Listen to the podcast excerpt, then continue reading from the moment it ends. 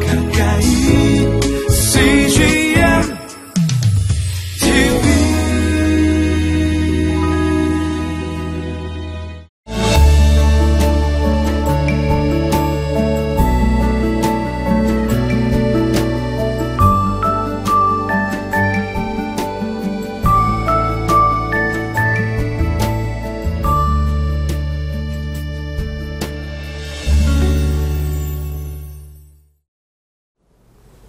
여러분 주님 안에서 평안하시죠? 오늘도 살아계신 주님께서 말씀을 통하여 우리를 만나 주시고 우리를 새롭게 해 주시기를 축원합니다. 세상에 남의 도움이 없이 홀로 살아갈 수 있는 사람은 아무도 없습니다. 특별히 천국 복음을 전하는 사역자들에게 있어서 그런 점에서 동역자는 훨씬 더 중요하다는 느낌이 듭니다. 좋은 동역자였던 바나바 그리고 바울 의견 차이로 잠시 동안 따로 사역을 떠나게 되는 어떻게 보면 비극적인 사건이 벌어지게 됩니다. 그 사건 이후에 하나님께서는 바울에게 새로운 귀한 동역자를 만나게 하십니다. 오늘 본문 사도행전 16장 1절부터 10절까지 함께 읽겠습니다.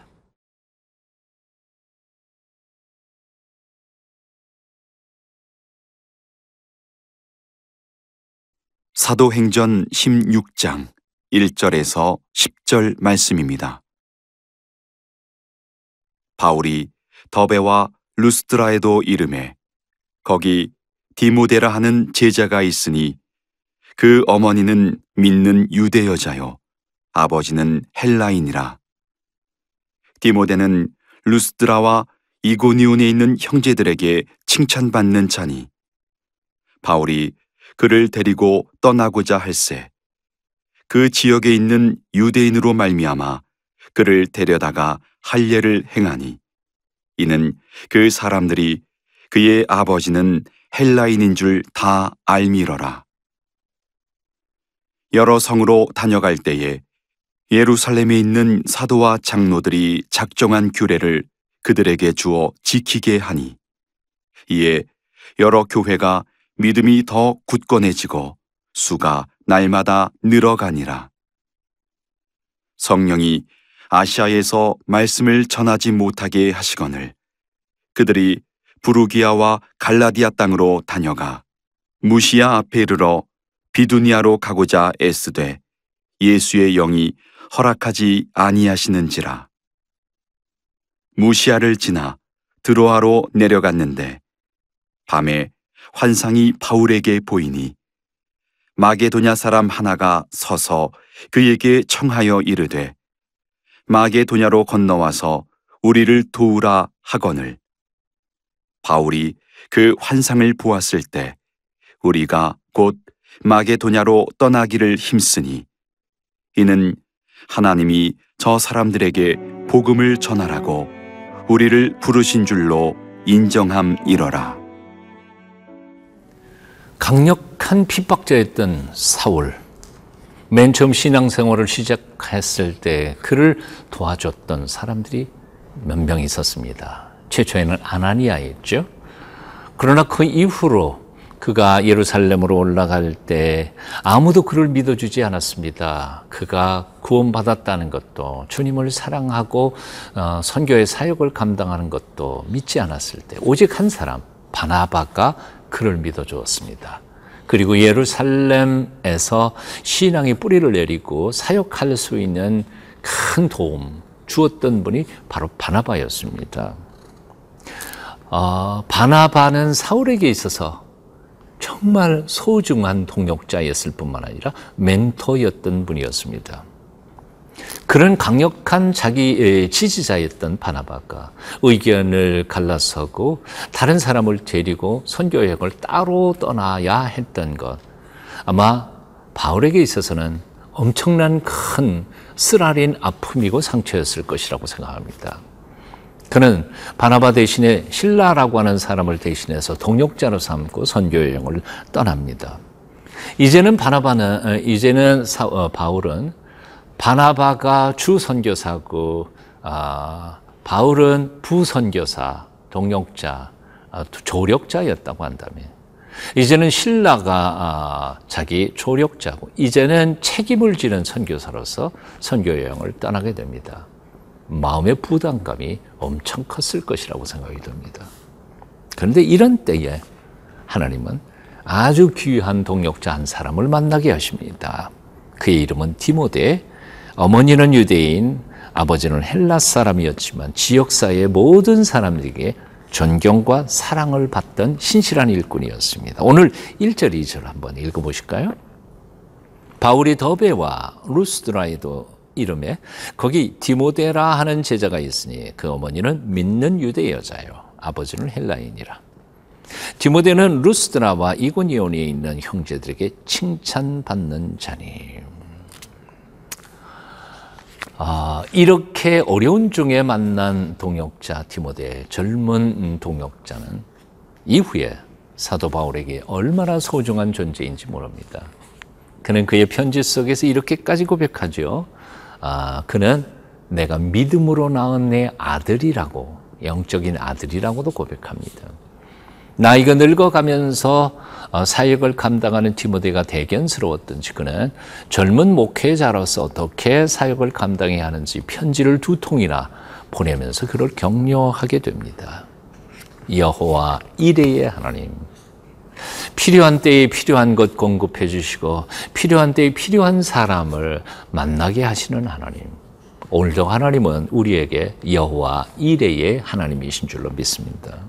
혹시 여러분 요즘에 에, 그토록 믿고 의지했던 사람과 헤어지신 사건 경험이 있었습니까?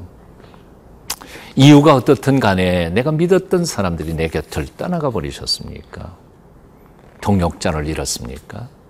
그래도 여러분 너무 낙심하지 마십시오. 너무 절망하지 마십시오. 너무 쉽게 하나님의 일을 포기하지 마십시오. 하나님께서 여호와 이레의 하나님이신 것을 잊지 마십시오. 하나님이 또 보내주실 겁니다. 바나바와 헤어졌던 바울에게 더 충성스러운 티모데라고 하는 동역자를 보내주신 하나님. 오늘 하나님께서 여러분을 위하여 또 새로운 동역자를 준비하고 계실 줄로 믿고 용기 잃지 말고 하나님만 바라보며 주어진 삶 속에서 최선을 다하십시오. 하나님이 반드시 도와주실 것입니다.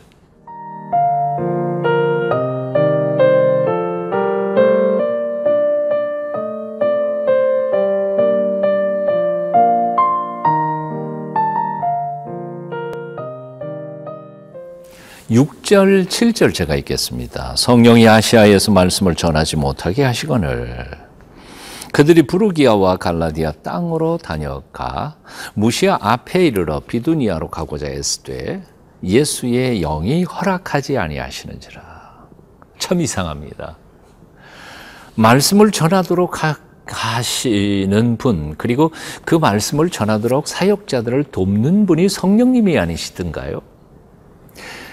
또 어, 말씀을 전하도록 노력하는 애쓰는 주의 백성들을 어, 이끌어 가시고 인도하시는 분이 바로 예수의 영 성령님이 아니시던가요?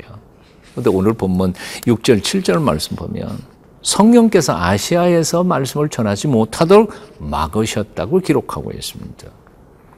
선교사들이 선교지로 가려고 하는데 예수님의 영이 그것을 허락하지 않으셨다고 기록하고 있습니다. 왜 그럴까요? 이유는 딱 하나입니다. 하나님이 우리의 계획이 아닌 다른 하나님의 계획을 가지고 계시기 때문이라는 거죠. 예. 그렇습니다. 우리는 우리의 계획대로 하나님의 일을 감당하려고 온갖 생각과 노력을 다 감당하지만 사실은 하나님께서는 하나님 당신의 계획이 있고 당신의 시간표가 있습니다. 깊이 생각해 보아야 합니다. 우리의 계획이 이루어질까요? 아니면 하나님의 계획이 이루어질까요? 우리의 계획은 아무리 잘 세워도 그것이 하나님의 뜻이 아니라면 결코 그 계획은 이루어지지 않을 것입니다. 하나님의 계획을 우리가 아무리 노력하고 애쓰고 수고한다 할지라도 그것은 물거품이 되고 말 것입니다. 하나님께서 아시아로 가는 길을 막으신 이유, 어, 무시아 앞에서 비두니아로 가지 못하도록 막은 이유는 딱 하나, 방향을 바꾸어 마게도냐로 그들을 보내시기 위한 하나님의 계획 때문이었습니다. 9절 10절 읽어볼까요? 밤의 환상이 바울에게 보이니 마게도냐 사람 하나가 서서 그에게 청하여 이르되 마게도냐로 건너와서 우리를 도우라 하거늘 바울이 그 환상을 보았을 때 우리가 곧 마게도냐로 떠나기를 힘쓰니 이는 하나님이 저 사람들에게 복음을 전하라고 우리를 부르신 줄을 인정함이로라. 하나님은 서쪽으로 가기를 원하시는데 어, 선교사님들은 바울 일행은 동쪽으로 가려고 했습니다. 그러니까 길이 막힐 수밖에 없는 것이죠. 사랑하는 여러분, 요즘에 여러분의 계획이 자꾸 꼬이는 것 같습니까? 계획했고 꿈꿨고 비전을 품었는데 그 길이 자꾸 막히는 것 같습니까? 깊이 생각해 보십시오. 혹시 하나님이 다른 계획을 가지고 계신지 하나님 앞에 엎드려 물어보십시오. 가는 길이 막혔다고 낙심할 거 없습니다. 오히려 하나님께서 열어주실 다른 길이 예비되어 있음을 기대하는 마음으로 설레는 마음으로 바라보시면서 그 길을 찾으실 수 있기를 바랍니다. 사실 아시아 쪽으로 그리고 동쪽으로 가려고 했던 바울 일행의 복음의 선교의 길을 서쪽으로 바꾸신 하나님. 지난 2000년 역사 속에 하나님의 계획을 이제는 우리는 알 것 같습니다. 낙심하지 마십시다. 막힌 길 앞에 절망하지 마십시다. 구체적인 삶의 현장 속에서 매 순간 우리를 인도하시는 주님만 찬양하며 순종하십시다. 하나님이 함께 하실 줄로 믿습니다. 기도하겠습니다. 살아계신 하나님, 믿고 의지했던 사람 떠나보냈다고 너무 절망하지 않도록 우리에게 믿음을 주시옵소서. 더욱 온전히 신뢰할 수 있는 동력자를 만나게 하시고 막혔던 길 열어주시며 선한 길로 인도하시는 주님만 의지하며 살아가도록 도와 주시옵소서. 예수님 이름으로 기도합니다. 아멘.